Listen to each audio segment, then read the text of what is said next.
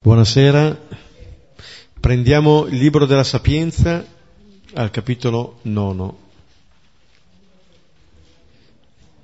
Nel nome del Padre, del Figlio e dello Spirito Santo.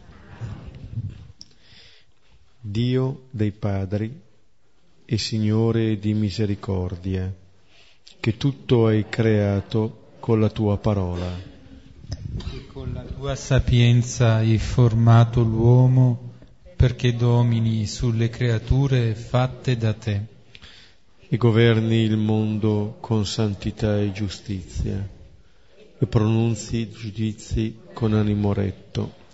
Dammi la sapienza che siede in trono accanto a te, e non mi escludere dal numero dei tuoi figli. Perché io sono tuo servo e figlio della tua ancella, uomo debole e di vita breve, incapace di comprendere la giustizia e le leggi. Se anche uno fosse il più perfetto tra gli uomini, mancandogli la tua sapienza, sarebbe stimato un nulla. Tu mi hai prescelto come re del tuo popolo e giudice dei tuoi figli e delle tue figlie. Mi hai detto di costruirti un tempio sul tuo santo monte, un altare nella città della tua dimora, un'imitazione della tenda santa che ti eri preparata fin da principio. Con te è la sapienza che conosce le tue opere, che era presente quando creavi il mondo Essa conosce che cosa è gradito ai tuoi occhi e ciò che è conforme ai tuoi decreti. Inviala dai cieli santi, mandala dal tuo trono glorioso, perché mi assista e mi affianchi nella mia fatica e io sappia ciò che ti è gradito. Essa infatti tutto conosce e tutto comprende e mi guiderà prudentemente nelle mie azioni e mi proteggerà con la sua gloria.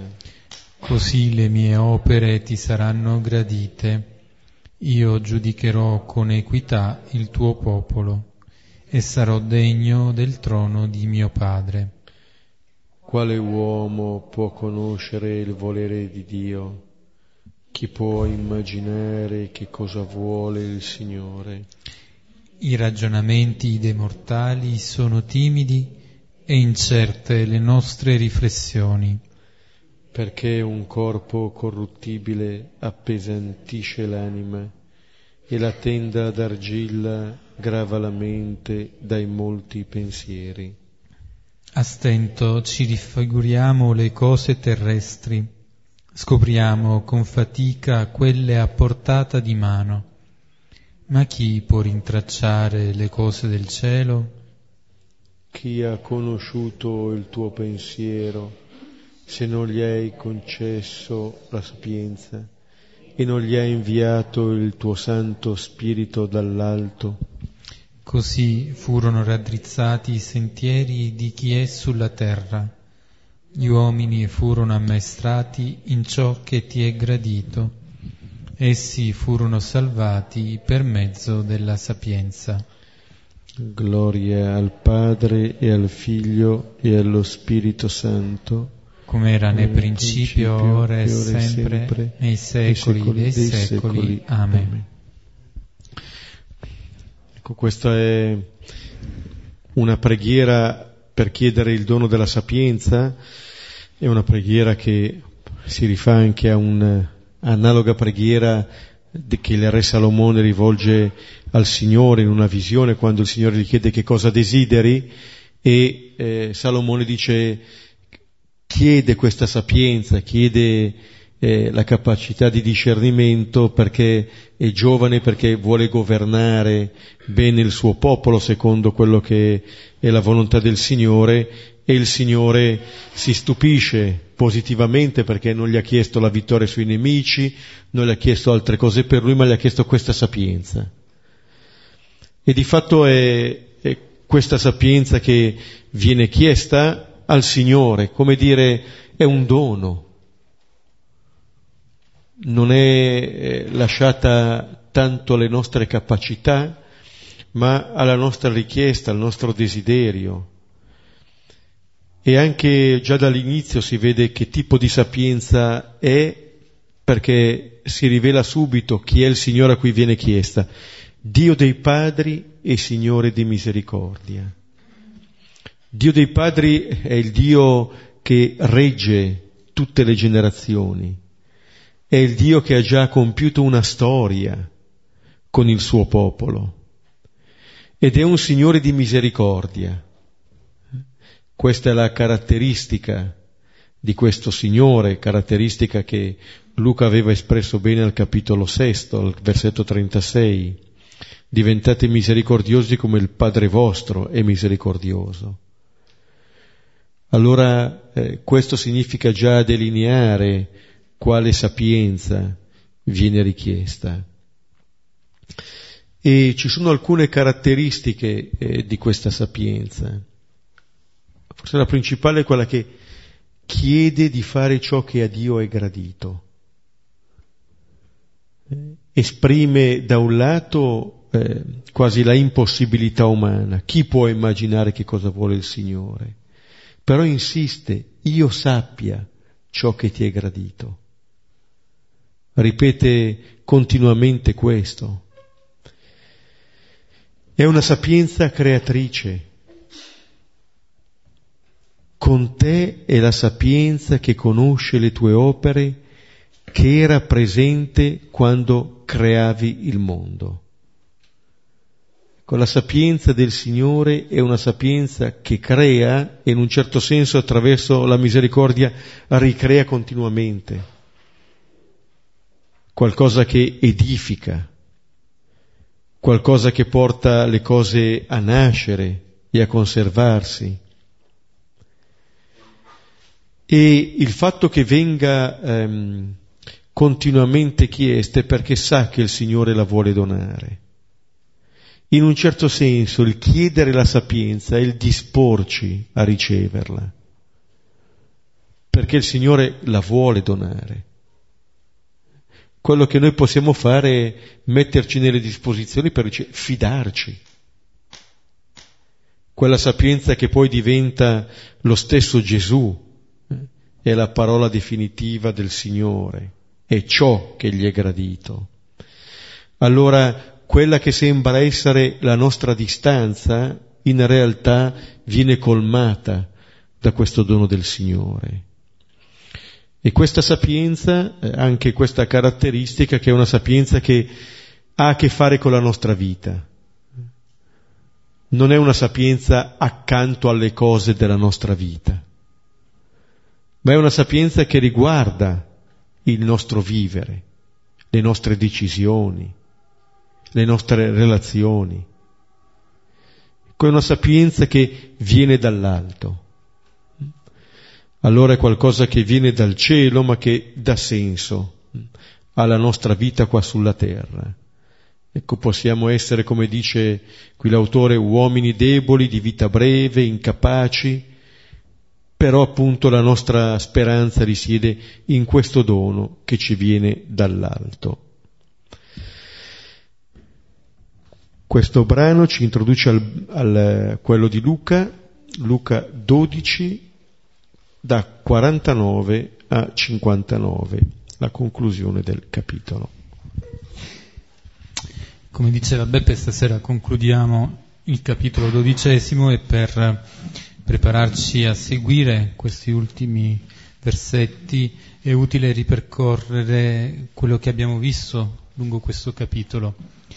Eh, il capitolo 12 iniziava con Gesù che dopo questa serie di confronti che aveva avuto nella casa del fariseo va fuori e insieme alla folla, insieme ai discepoli, si svolge un lungo dialogo in cui non mancano da parte di Gesù degli inviti molto espliciti, delle raccomandazioni, delle messe in guardia.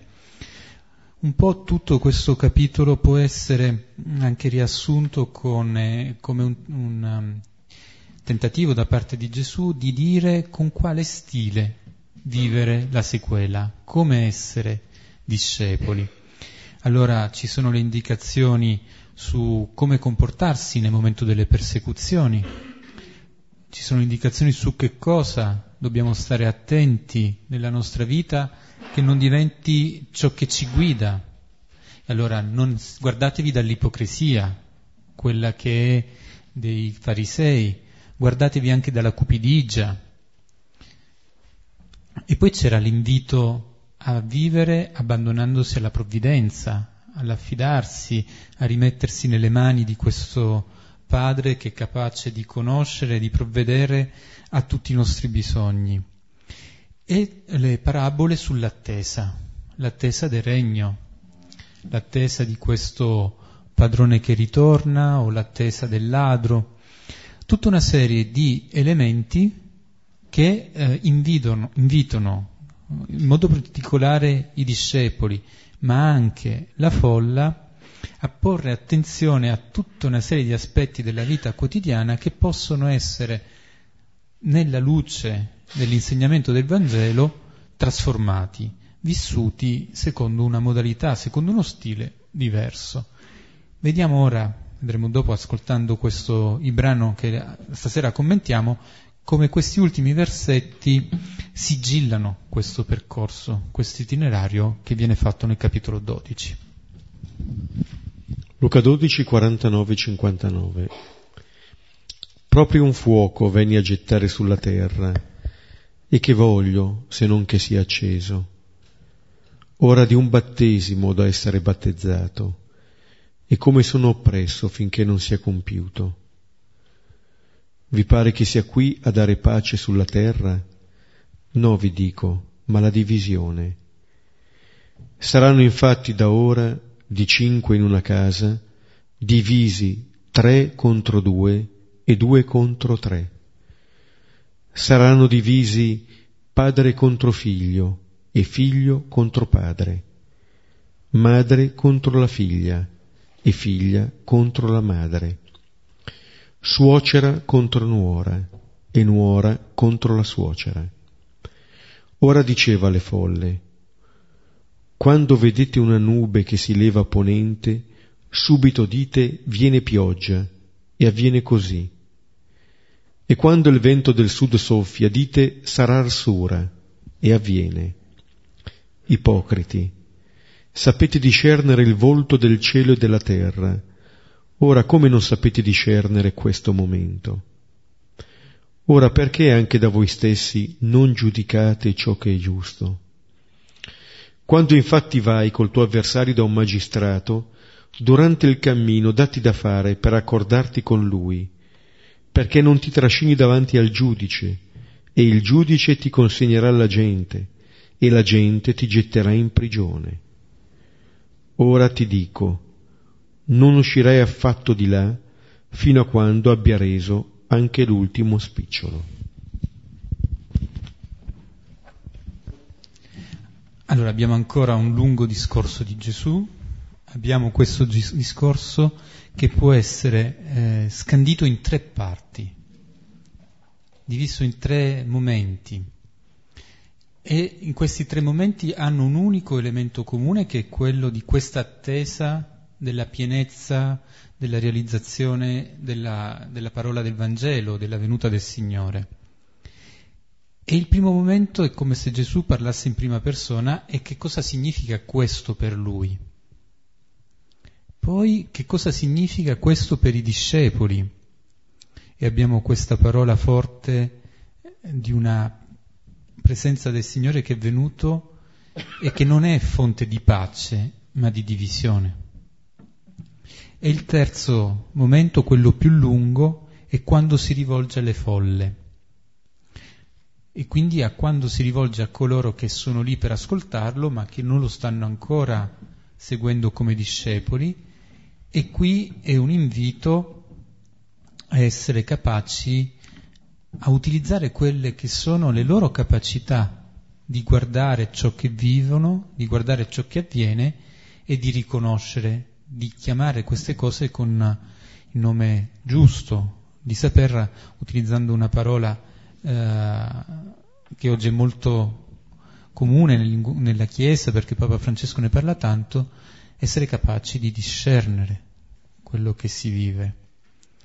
Il brano quindi raccoglie l'itinerario fatto nel corso del capitolo e lo fa con questa prospettiva che è di un'attesa desiderata del ritorno del Signore e come questa attesa viene vissuta e come questa attesa determina anche delle conseguenze per tutti coloro che sono coinvolti.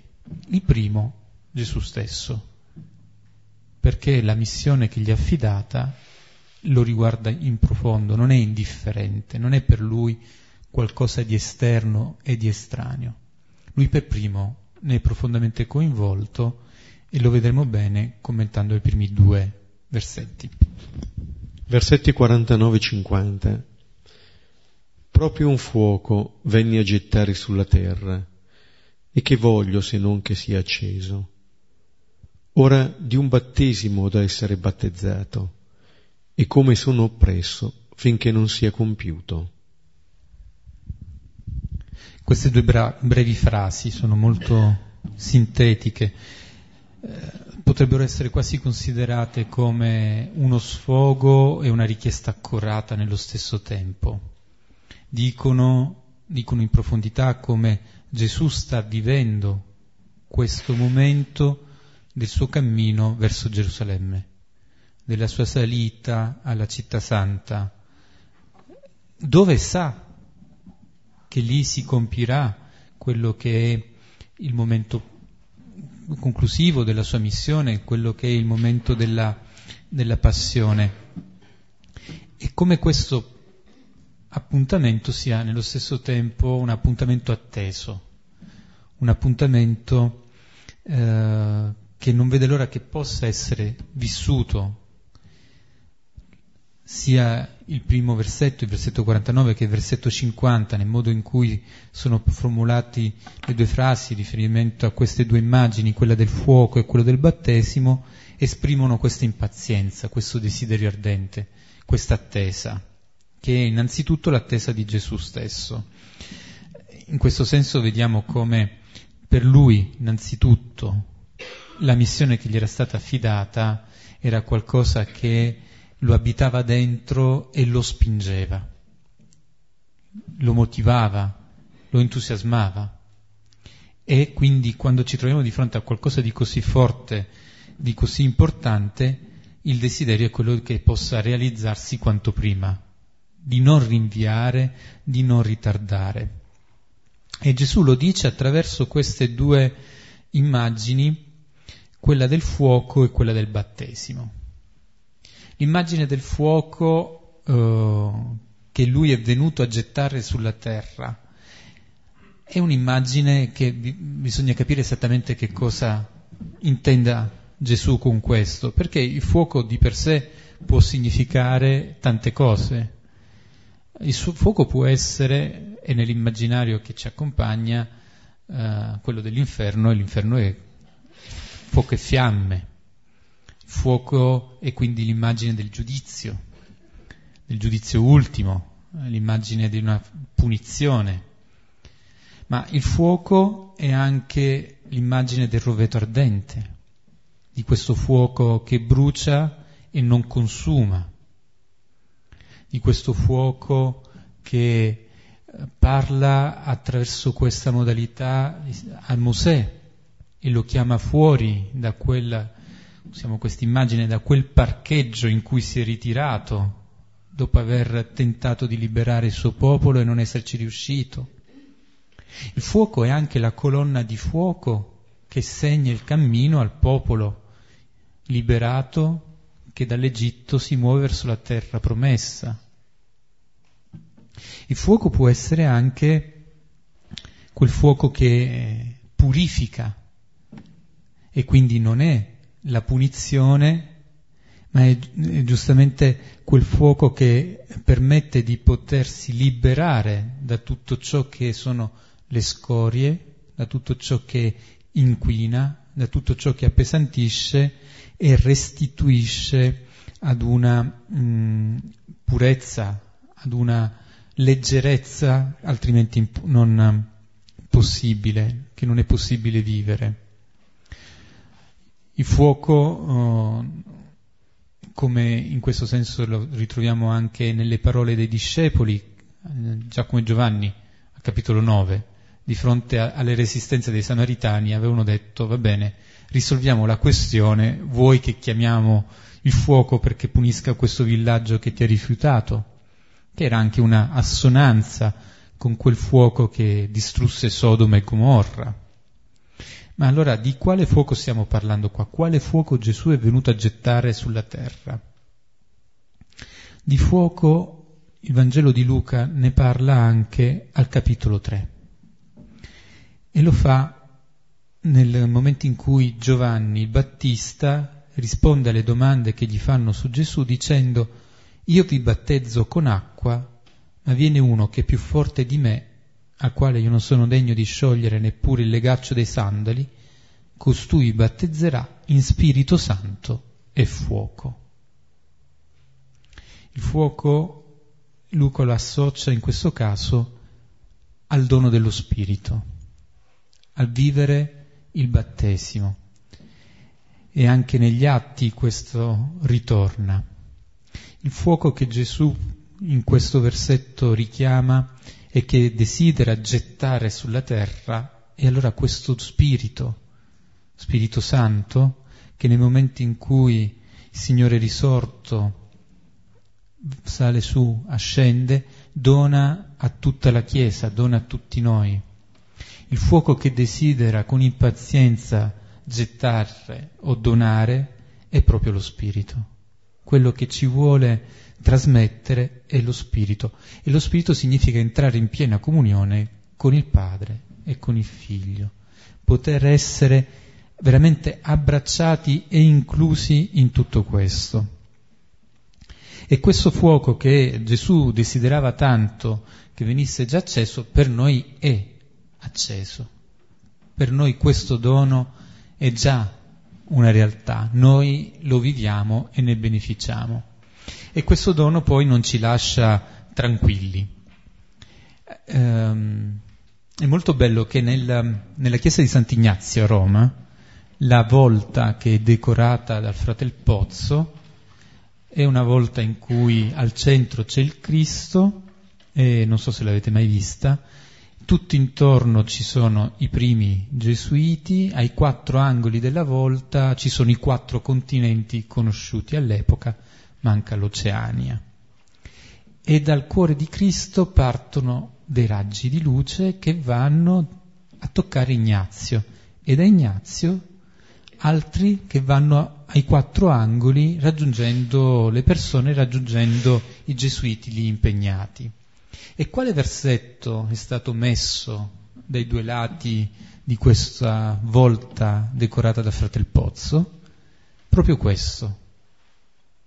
Questo versetto, questo fuoco che il Signore vuole gettare nel mondo, toccando tutti, arrivando a tutti, e che lì diventa in questa immagine della volta che parla dello slancio missionario, dell'andare ai quattro confini del mondo per poter annunciare il Vangelo, per portare questo fuoco che infiamma, che trasmette vita, che scalda i cuori freddi. Ecco, portare questo fuoco. Ed è un'immagine che traduce bene allora questa, questo versetto in cui il Signore esprime tutto il suo desiderio di, di essere lì dove c'è bisogno e di essere presente. E la seconda immagine è quella del battesimo. Il battesimo è quello proprio dell'immersione, dell'essere calato nell'acqua. E questa immersione calato nell'acqua, acqua che sappiamo che molte volte è associata alla purificazione e alla morte, evoca l'immagine della passione. Questo battesimo è la passione che lo attende a Gerusalemme. Questo battesimo richiama anche quella coppa eh, di cui Gesù dice nel capitolo 22, nel Getsemani, sia fatta la tua volontà e non la mia. Abbiamo visto con il brano della Sapienza questa richiesta di poter fare la volontà del Signore, di poterla conoscerla per metterla in pratica. Il battesimo allora è accelerare i tempi perché questo dono dello Spirito possa avvenire, poterlo vivere appieno e sentire questa, uh, questa oppressione fin tanto che non si è compiuto tutto ciò, sentire che qualcosa manca e questo costituisce un peso, costituisce qualcosa che desidereremmo che non sia così, qualcosa manca e allora ecco ci attiviamo perché quello che manca possa trovare il suo posto quanto prima. Il Signore in questa oppressione dice proprio il suo desiderio perché possa realizzarsi appieno la sua parola di salvezza, che non vengano, uh, non ci siano ritardi, non ci siano rinvii, che tutto ciò possa compiersi. Allora di fronte alla prospettiva di questa attesa, di questa venuta, vediamo come il Signore è abitato da questi sentimenti, che sono i sentimenti di dire essere presente a questo appuntamento con, il, con la volontà del Padre, di poterlo vivere appieno e di poter permettere ad altri, attraverso il dono dello Spirito, di poter essere anche, anch'essi ammessi in questa dinamica. A proposito di questa volontà e volontà del Padre, eh, ritorna qui una delle espressioni dell'inno che abbiamo cante, pregato prima della, della sapienza, quando si, si, chiedeva io sappia che cosa ti è gradito.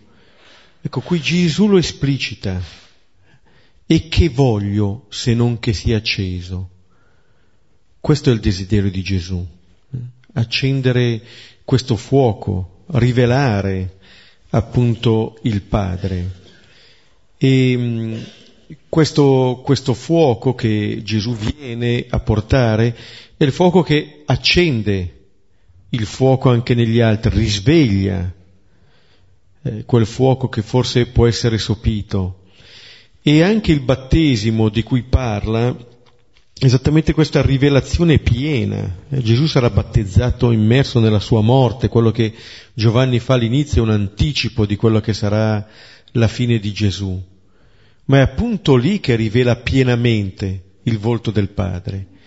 Allora Gesù vuole esattamente questo, da un lato mostrare che è il Padre, dall'altra parte appunto far vedere a noi fin, fin dove questo Padre ci ama.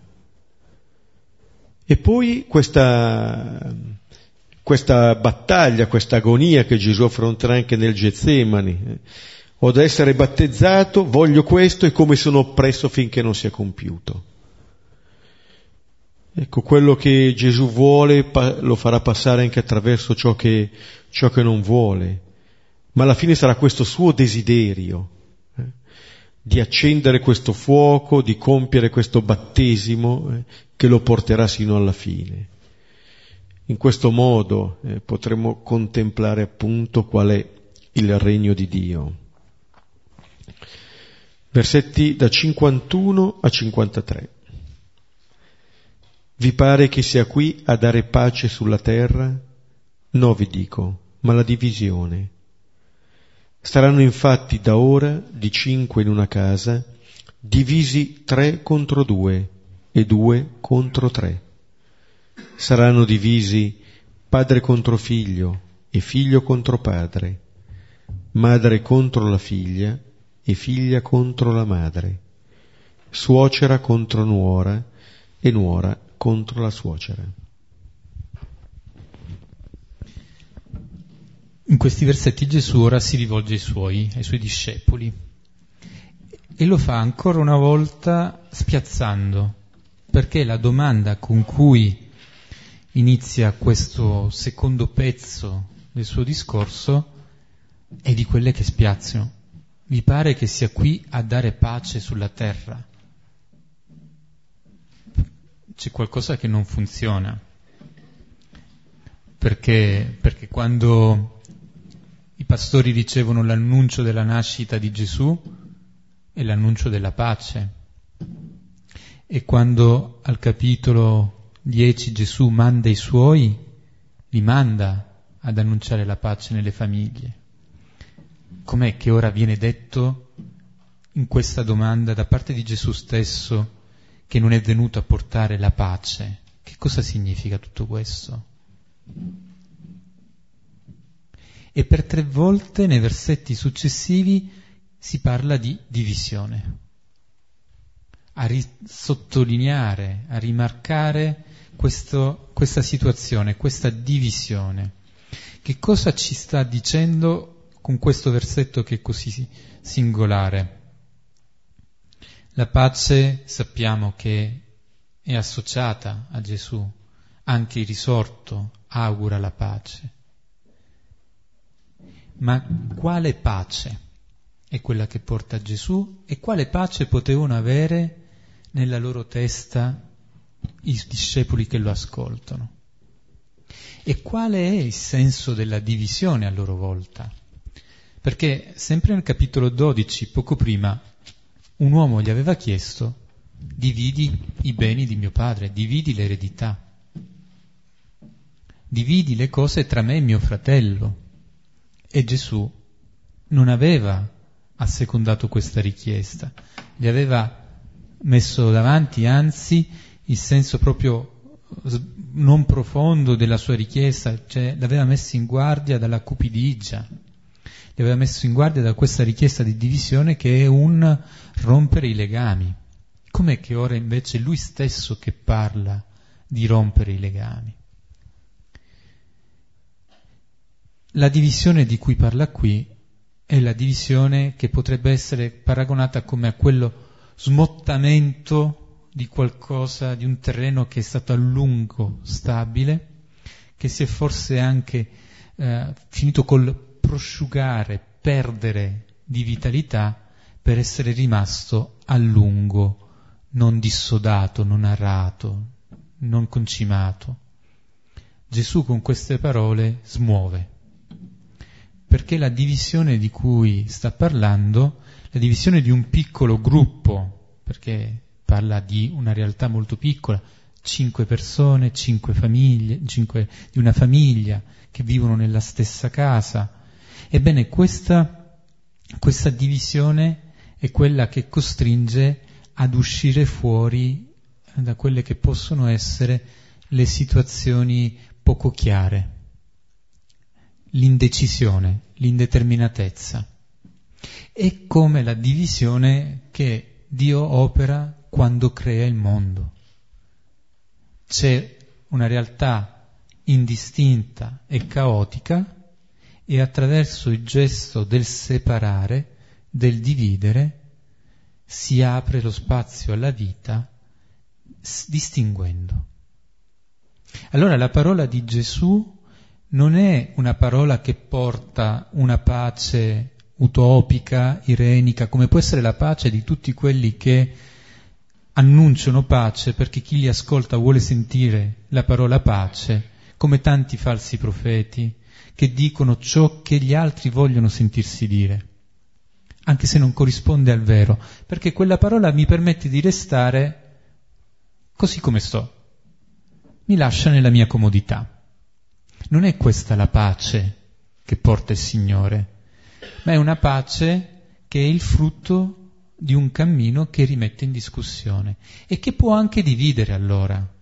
Dividere, cioè, un po' come nella volta scorsa avevamo visto anche questo essere divisi in due che nella, che nella parabola il Signore parla.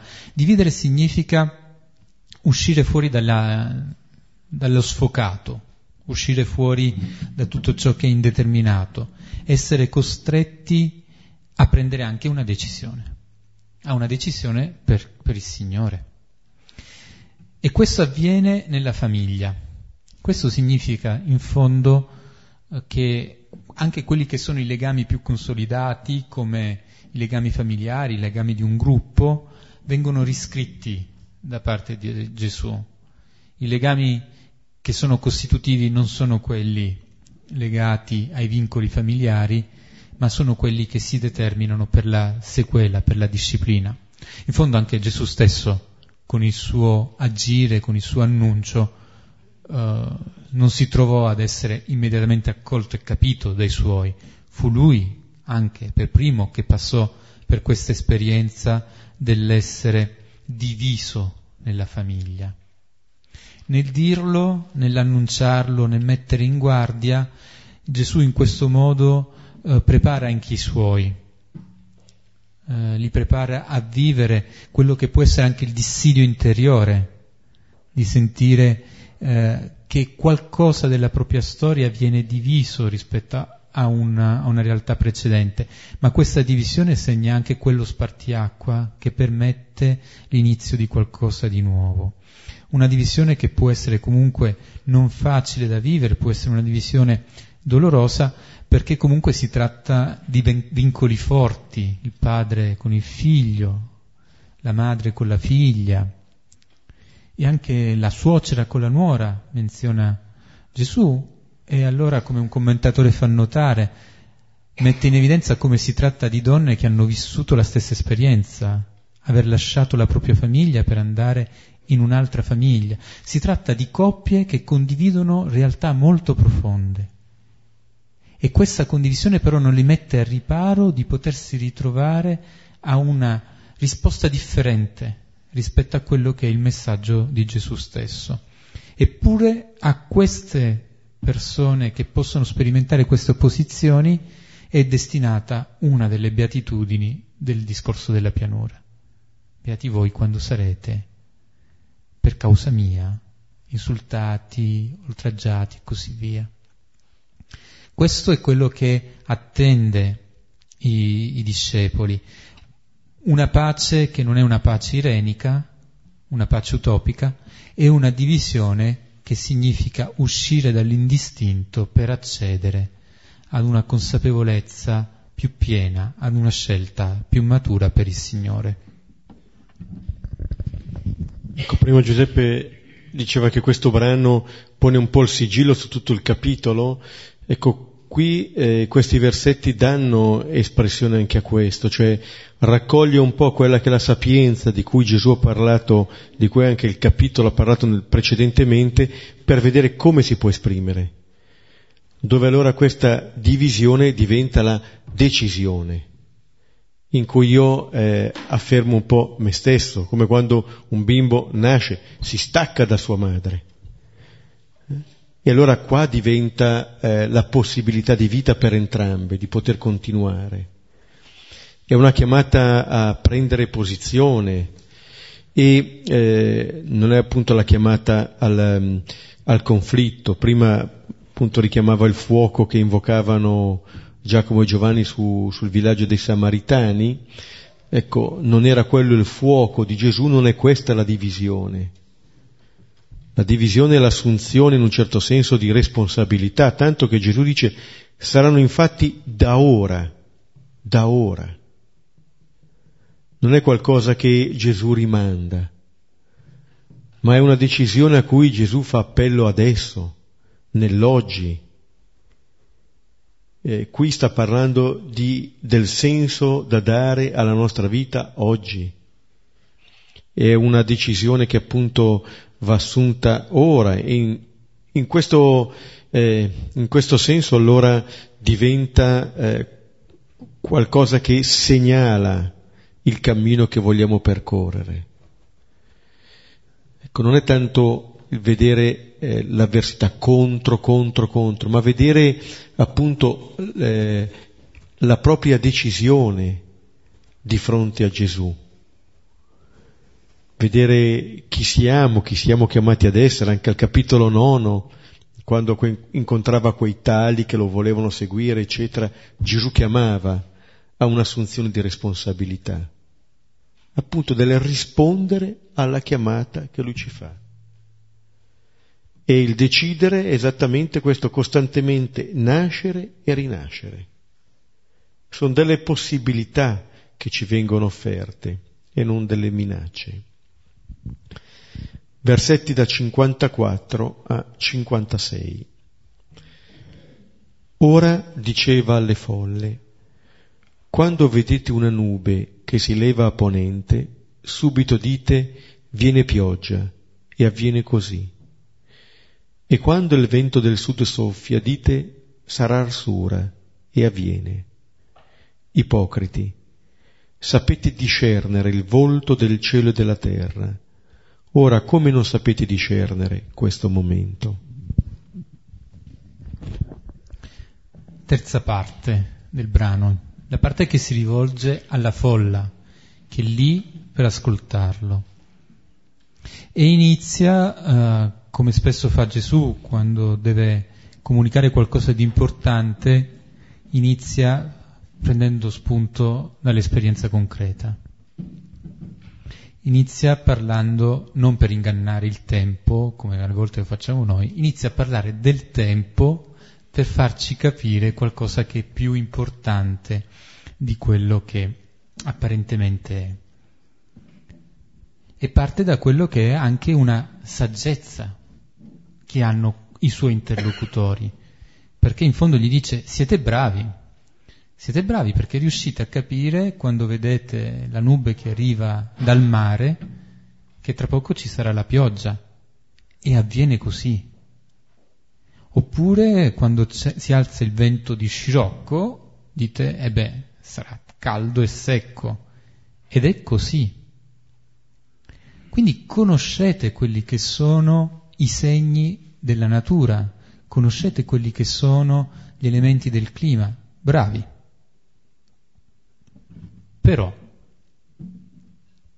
però c'è qualcosa nella quale non riescono ed è quella di saper discernere questo momento, il momento presente, che il testo greco è il kairos, il momento opportuno, l'appuntamento che non va mancato, quello che è il tempo propizio, quella che è l'offerta di salvezza. Siete bravi a capire che cosa succede? Perché, perché riuscite, avete gli strumenti, sapete discernere tutto questo, però se riuscite a discernere quello che è il tempo meteorologico e che cosa questo comporta per la vostra vita, perché poi non riuscite ad andare fino in fondo e discernere quel tempo che è ancora più importante, che il tempo della salvezza? il tempo che state vivendo ora. In fondo Gesù gli sta dicendo, se riuscite a fare il primo pezzo, potete fare anche il secondo. Non è riservato ad alcuni, non vi è precluso, è possibile anche per voi in qualche modo il saper discernere il volto del cielo e della terra, il saper leggere il creato, è già un mettersi sul cammino per leggere chi è l'autore di questo creato e la sua presenza. Quando però voi non riuscite a leggere il tempo presente, allora voi siete, come dice Gesù, ipocriti. Chi erano gli ipocriti in questo capitolo? Erano i farisei. Guardatevi dal lievito dei farisei che è l'ipocrisia. E che cos'era questa ipocrisia? Era l'osservare le minuzie e non riconoscere invece Dio, i suoi doni, il suo desiderio di salvare l'uomo. Perdersi nei dettagli e non cogliere il messaggio fondamentale.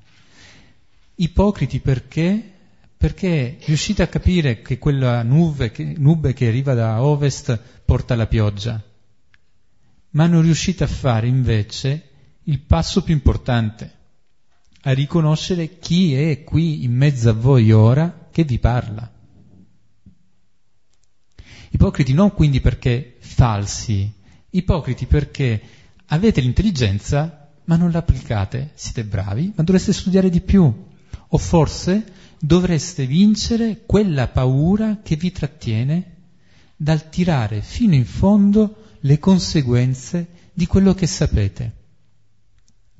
Siete ignoranti perché non conoscete questo tempo, ma siete ignoranti non scusati, perché avreste i modi e i mezzi per capire ciò che sta accadendo. Gesù li scuote ancora una volta, come ha scosso prima i suoi discepoli con la sua parola sulla, sulla divisione e sulla pace attesa. Ancora una volta dice guardate, ma per guardare bene dovete aprire questi occhi, perché la realtà è davanti ai vostri occhi, è lì, è lì per voi. Non basta leggere, bisogna anche poi che questo che viene letto venga capito e lasciato discendere in profondità. Ecco che cosa Gesù prospetta ai suoi ascoltatori in questo, in questo momento. Eh, quello di non sbagliare, di non arrivare in ritardo con questo tempo che è offerto a loro, con questo tempo propizio. Perché, perché questo è un appuntamento che il Signore non si, non si trattiene da ripetere e ripetere e ripetere, però perché possa essere accolto e vissuto è necessario uscire fuori da questa ipocrisia, uscire fuori da questa attenzione alle minuzie in cui ciò che alla fine si smarisce è il centro della vita.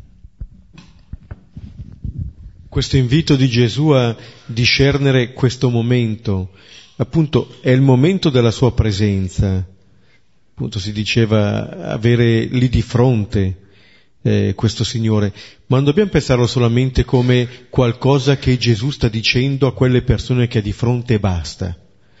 Perché questo momento per noi è oggi, è quell'oggi di cui parla continuamente il Vangelo di Luca. Vuol dire che nella nostra vita ci sono i segni che il Signore compie, che siamo chiamati a riconoscere e di cui siamo chiamati a cogliere il significato. Allora sono parole che rivolge a noi e vedere come si può insinuare questa ipocrisia.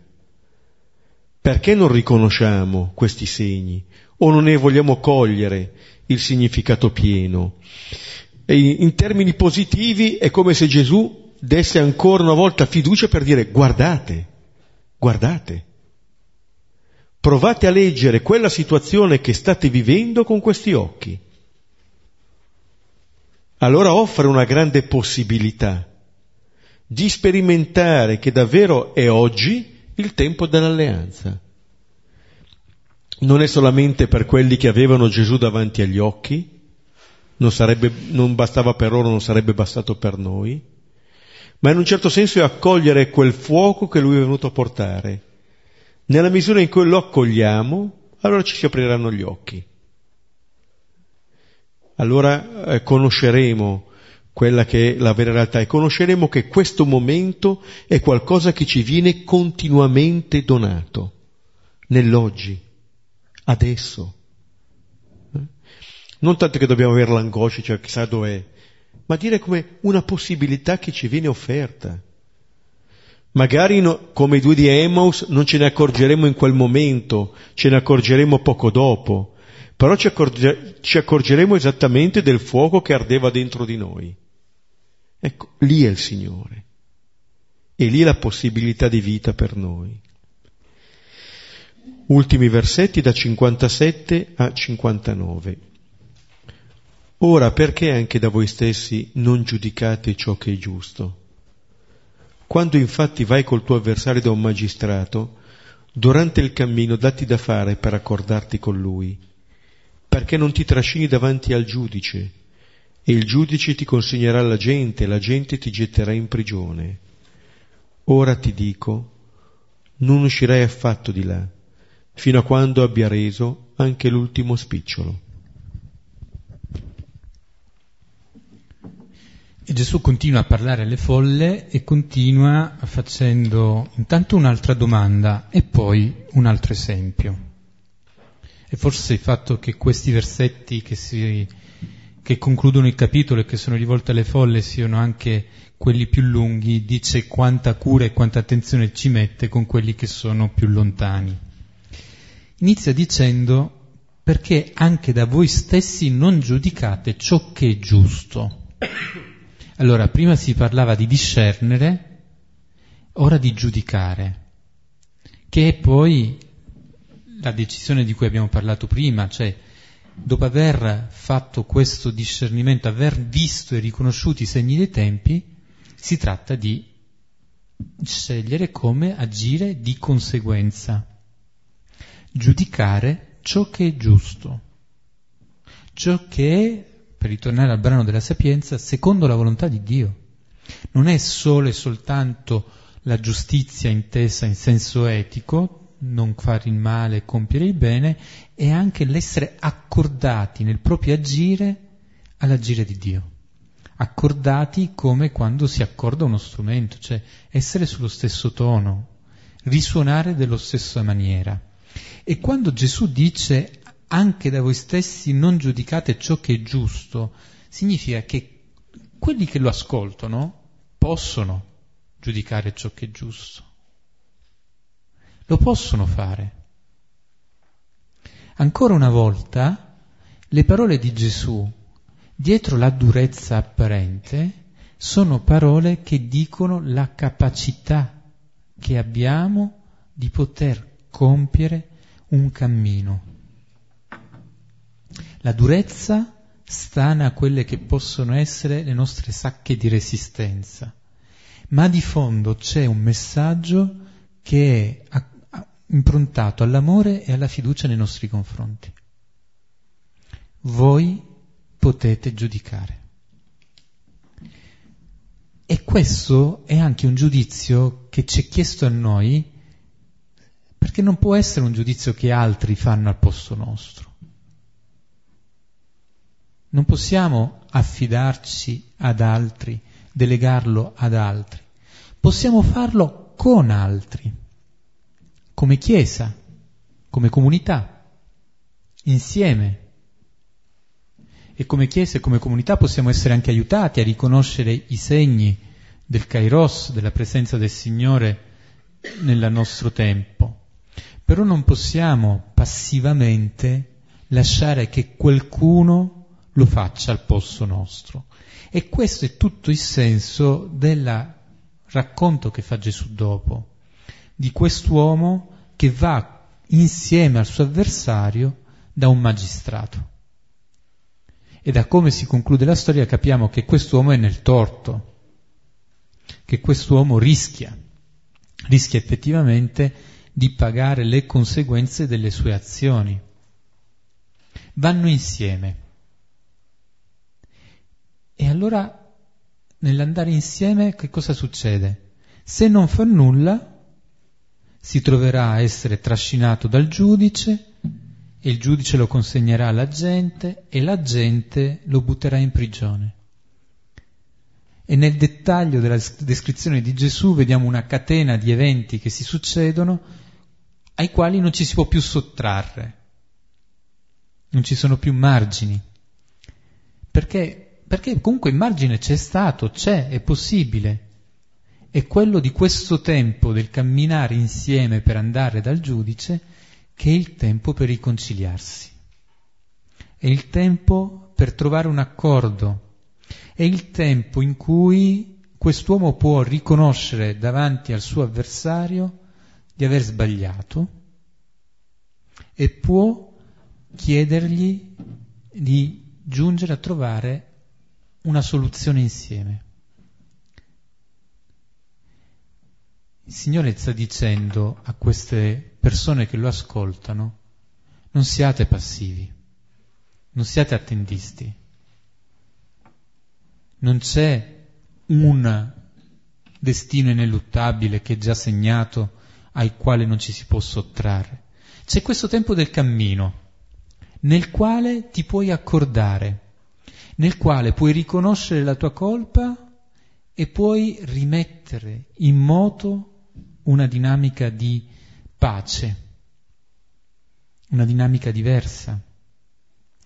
C'è sempre la possibilità, quindi, in questo senso, di poter recuperare.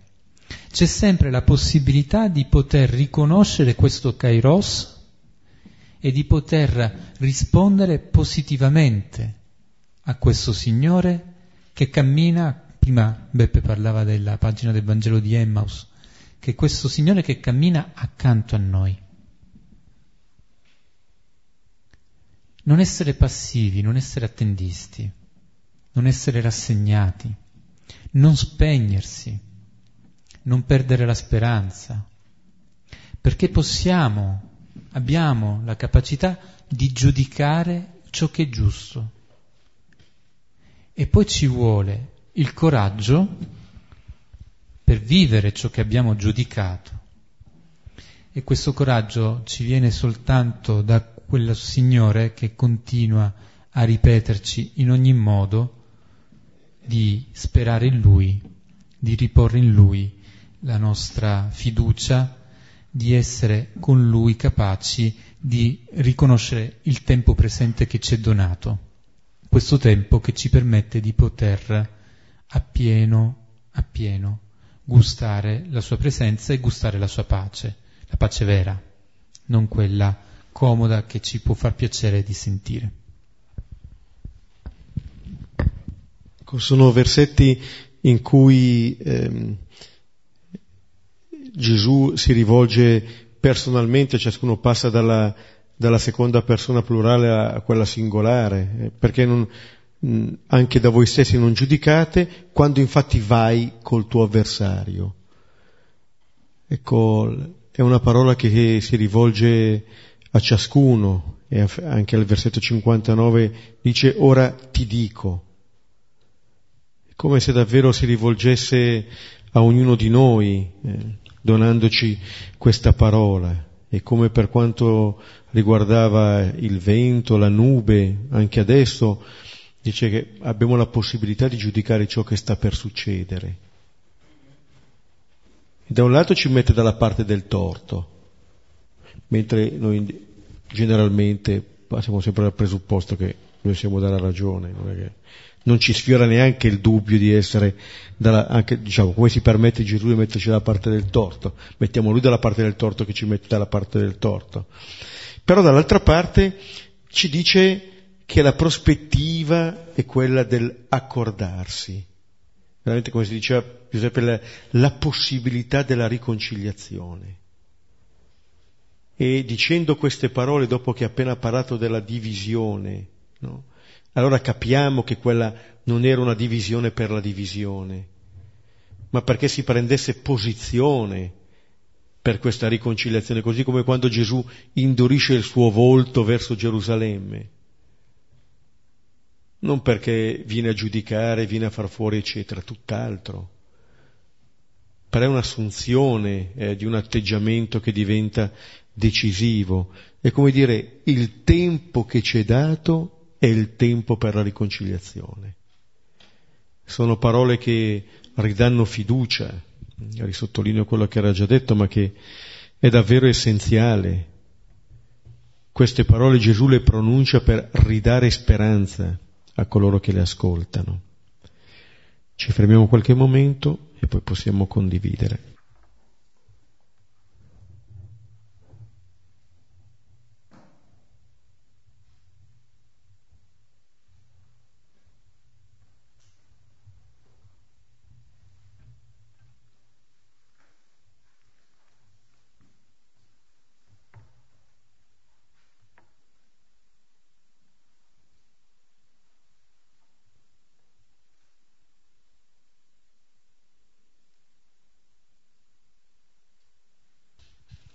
Dunque io volevo condividere una cosa che mi aveva colpito martedì scorso e su cui ho meditato tutta la settimana e così volevo condividere con voi.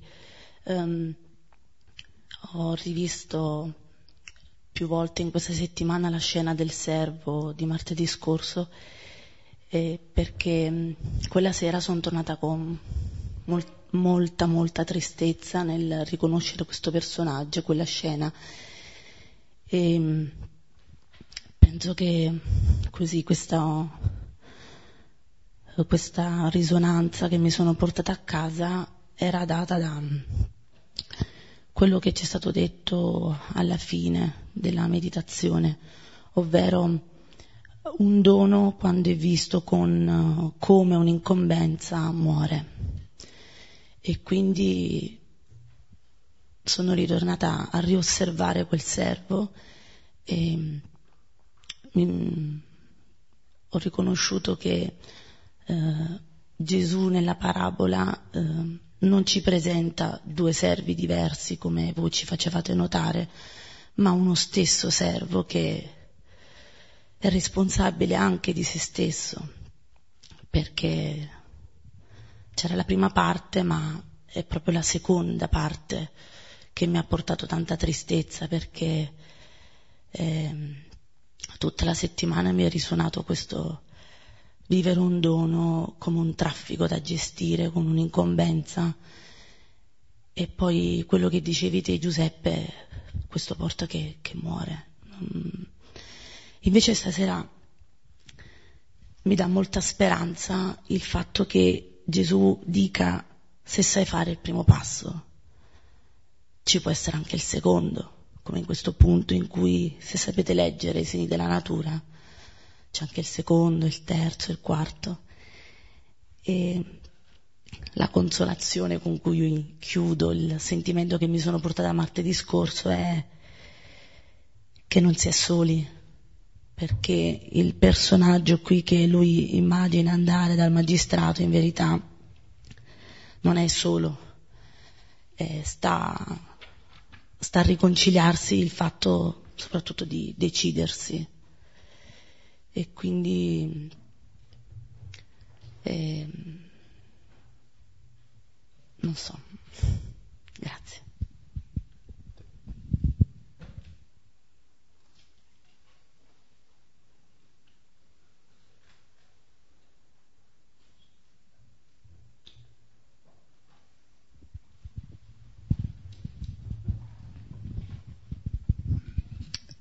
A me hanno impressionato i due versetti del tempo della pioggia, perché è il solito gioco della distrazione.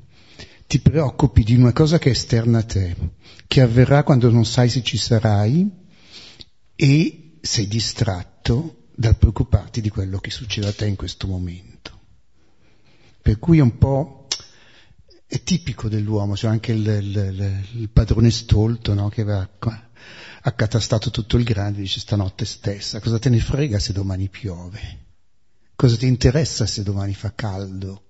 Non è tuo il domani, il tuo è l'oggi, e l'oggi è l'incontro nel Kairos col Cristo.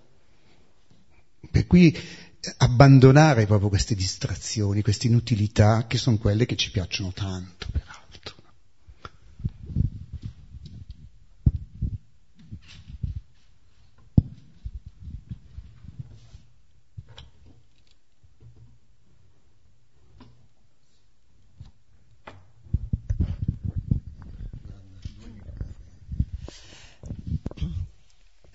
Questo brano, mm, non, devo dire, non l'ho meditato spesso, ma stasera proprio è stata una bella illuminazione. Mm, le due, due, le due parti, no? Quello il primo, questo processo di separazione e individuazione, che ehm, solitamente noi ascriviamo ai piccoli, no? il bambino, eh, in realtà invece la nostra vita è tutta questa cioè per tutta la vita noi facciamo questo processo di separazione e individuazione e senza questo io non posso capire chi sono, non posso costruirmi un'identità, non posso poi delle, assumermi delle responsabilità e neanche ehm, percorrere la strada. Se non riesco davvero a fare questa separazione, che è positiva in questo caso, che è salutare, altrimenti morirei, cioè non avrei identità, c'è qualcun altro che prende le decisioni per me, io non prenderò mai posizione su nulla. Allora, come ehm, questo processo deve comunque sempre far parte di te, eh, cioè sempre fare questa operazione di separazione, che non è separarsi dagli altri, ma eh, per prendere poi coscienza di chi sono, di, o meglio di chi voglio essere, che strada voglio seguire, che scelte voglio fare, che responsabilità voglio assumere. Quindi interessante perché solitamente viene considerato un processo un, per un bambino piccolo riferito a un'età precisa, in realtà invece questa è la caratteristica che deve avere tutta la nostra vita, altrimenti le scelte vere, autentiche, non riusciremo mai a farle. Saremmo forse ipocriti, nel senso che le individuiamo, le sappiamo che ci sono, ma non ho il coraggio e la forza di prenderle perché ancora non mi sono individuato chi sono e che cosa voglio essere e chi voglio seguire.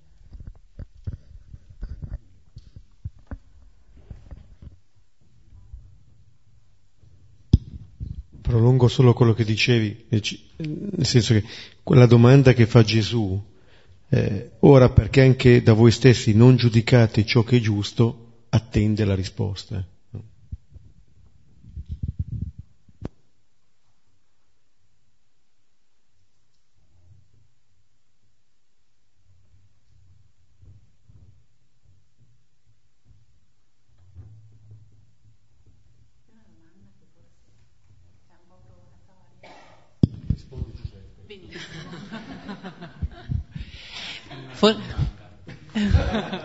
Benissimo.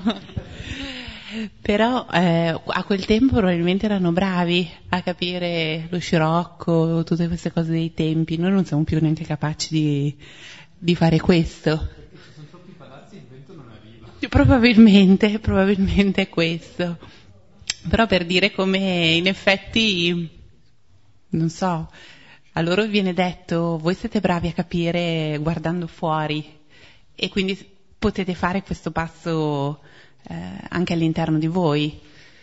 Ecco, a me rimane che forse il guardare fuori, mm, per me non è così, guardare fuori, capire il tempo, capire i segni del tempo meteorologico, non è così facile. Eh, e dunque? E capire i segni del tuo lavoro? e capire i segni di ciò che capita nella tua famiglia e capire i segni di quello che sta capitando nel tuo quartiere.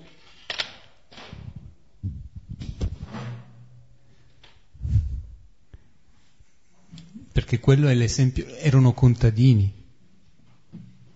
Capi- era importante capire se arriva la pioggia o meno.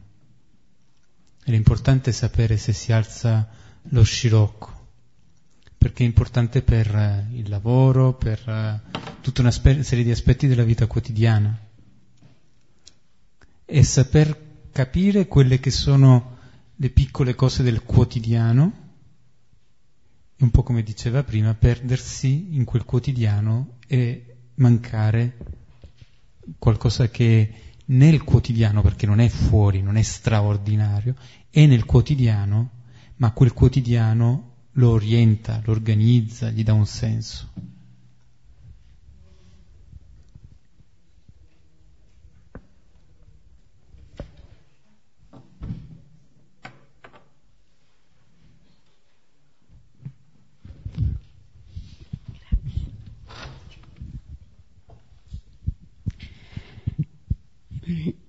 Io devo dire che questa sera questa lettura mi ha molto consolata perché non l'avevo mai capita bene, era sempre una lettura che mi incuteva un po' di timore, un po' questo fuoco, questo... invece è stata molto chiara. E, e mi dà molta fiducia e speranza, perché in questo cammino non ci sono solo le nostre forze, ma ci sono sempre dentro le forze di Dio. E poi volevo chiedere un, cari- un chiarimento, perché si parla sempre della delle false immagini che ci facciamo di Dio, del Dio potente, del Dio giudice, se ne è parlato la settimana scorsa, se ne è una cena anche stasera. Ma io mi chiedo a che cosa dobbiamo fare riferimento per non farci delle false immagini di Dio? Perché alla fine Dio non l'abbiamo mai visto, ce lo dobbiamo immaginare e la nostra immaginazione può sempre portare a, a delle distorsioni di questo Dio. Ecco, che cosa prendere come riferimento per crearci una giusta immagine? Sì, Gesù. Questo è... Lì, eh, Giovanni lo dice in maniera esplicita nel suo Vangelo, appunto, Dio nessuno l'ha mai visto, il figlio ci ne offre l'immagine. E poi vedremo quando arriveremo alla fine quando Gesù è in croce, per esempio il velo del Tempio che si squarcia, eccetera, dice che Lì, c'è la, lì non c'è più la possibilità di equivoco. Lì vediamo chi è Dio per noi e chi siamo noi per Dio.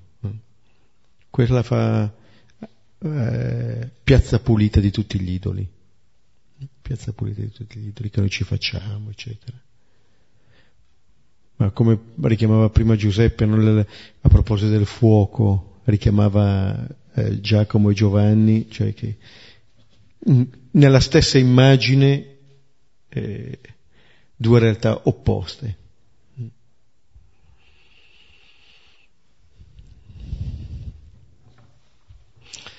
Bene, concludiamo. Padre nostro, che sei nei cieli, sia santificato il tuo nome, venga il tuo regno, sia fatta la tua volontà, come in cielo, così in terra. Dacci oggi il nostro pane quotidiano e rimetti a noi i nostri debiti, come noi li rimettiamo ai nostri debitori, e non abbandonarci nella tentazione, ma liberaci dal male. Nel nome del Padre, del Figlio e dello Spirito Santo. Amen. Un avviso, il prossimo incontro sarà l'8 maggio. Va bene? Fino ad allora il Vangelo è comunque lì, per cui lo possiamo prendere. Arrivederci e buonanotte.